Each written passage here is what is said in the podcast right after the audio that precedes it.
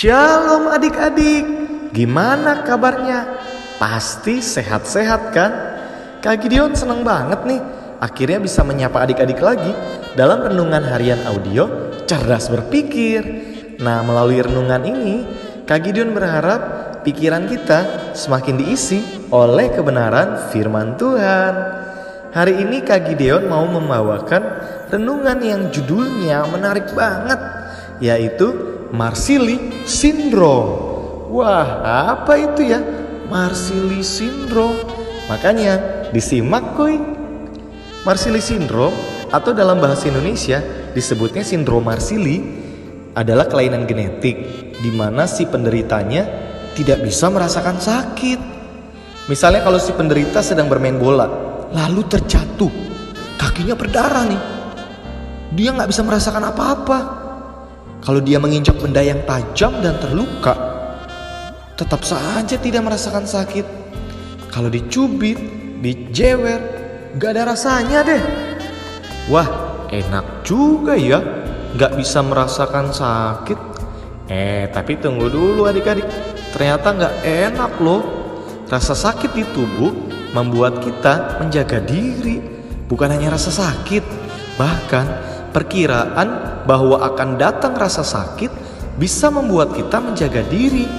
Misalnya nih, kalau kita lagi jalan di semak-semak, kan otomatis kita pakai alas kaki karena kita berpikir pasti nanti akan terkena sesuatu yang bisa membuat kaki kita jadi sakit.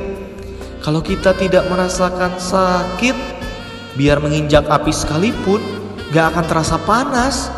Tapi ya gitu, tubuhnya tetap terbakar. Jadi bayangkan berapa banyak luka di tubuh orang yang terkena Marsili Syndrome. Karena kita pernah merasakan sakit dan kita bisa memprediksi rasa sakit kayak yang Kak Gideon jelaskan tadi, maka kita juga bisa berempati kalau orang lain sedang merasa sakit karena sesuatu. Nah, adik-adik pernah nggak lihat teman yang jatuh lalu terluka bahkan sampai berdarah? Apalagi itu teman kita sendiri. Kebanyakan dari kita pasti nolongin sambil seolah-olah ngerasain sakitnya.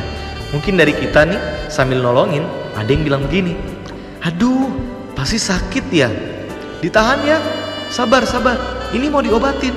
Bahkan ada yang sambil tiup-tiup luka temannya kan. Dari penjelasan Kak Gideon tadi, kita bisa ambil maknanya supaya kita terapkan dalam kehidupan sehari-hari. Rasa sakit bisa membuat kita waspada di kemudian hari. Waspada supaya tidak mengalami sakit yang lain dan berempati serta peduli dengan orang lain. Mungkin di antara kita ada yang ngalamin pengalaman yang gak menyenangkan, yang bikin perasaan kita terluka, sakit hati, kecewa, dan mungkin juga kesal. Pengalaman itu kayak dibully, dipandang sebelah mata, dibercandain temen tapi berlebihan banget, dijelek-jelekin teman sendiri. Papa mama suka bertengkar. Ya pokoknya masih banyak lah pengalaman pahit lainnya. Hari ini Kak Gideon mau kasih tahu nih, adik-adik pengalaman atau keadaan buruk harusnya nggak bikin kita tambah buruk. Caranya, kita harus punya sikap yang tepat. Kita bisa waspada supaya nggak mengalami sakit yang lebih parah dengan mengampuni orang-orang yang menyakiti kita. Gini ya, membenci itu nggak enak banget. Meskipun orang yang kita benci sudah meninggal, kebencian tersebut masih ada loh. Parah kan? Masa kita berdosa karena kesalahan orang lain? Kita juga bisa waspada nggak mengalami sakit yang lain. Misalnya nih ya, perasaan kita terluka karena dibercandain sama temen secara berlebihan. Terus-terus kita melampiaskannya dengan ngebecandain teman yang lain secara berlebihan. Terus dia jauhin kita. Dia ajak teman-teman yang lain jauhin kita juga. Kita kan jadi ngalamin sakit yang lain. Perasaan kita semakin terluka karena dijauhi oleh teman-teman. Tuhan Yesus pernah bilang gini dalam Matius 7 ayat 12. Kak Gideon bacakan ya. Segala sesuatu yang kamu kehendaki supaya orang perbuat kepadamu, perbuatlah demikian juga kepada mereka. Itulah isi seluruh hukum Taurat dan kitab para nabi. Nah, dari ayat ini kita bisa belajar berempati dan peduli dengan orang lain. Kalau kita tahu bahwa dibully itu nggak enak banget, entah kita ngalamin atau enggak ya, kita jangan ngebully orang lain. Kalau kita tahu rasanya lihat orang tua bertengkar itu nggak enak, ya nanti pas kita jadi orang tua, kita harus belajar harmonis dan menjaga sikap di depan anak-anak kita. Intinya mengasihi keluarga, home sweet home. Dari pengalaman rasa sakit, kita bisa belajar banyak hal baik kan? Bersama Tuhan Yesus, kita pasti bisa. Yuk kita berdoa. Tuhan Yesus, terima kasih ya kami belajar dari pengalaman-pengalaman yang gak enak. Kami harus bersyukur.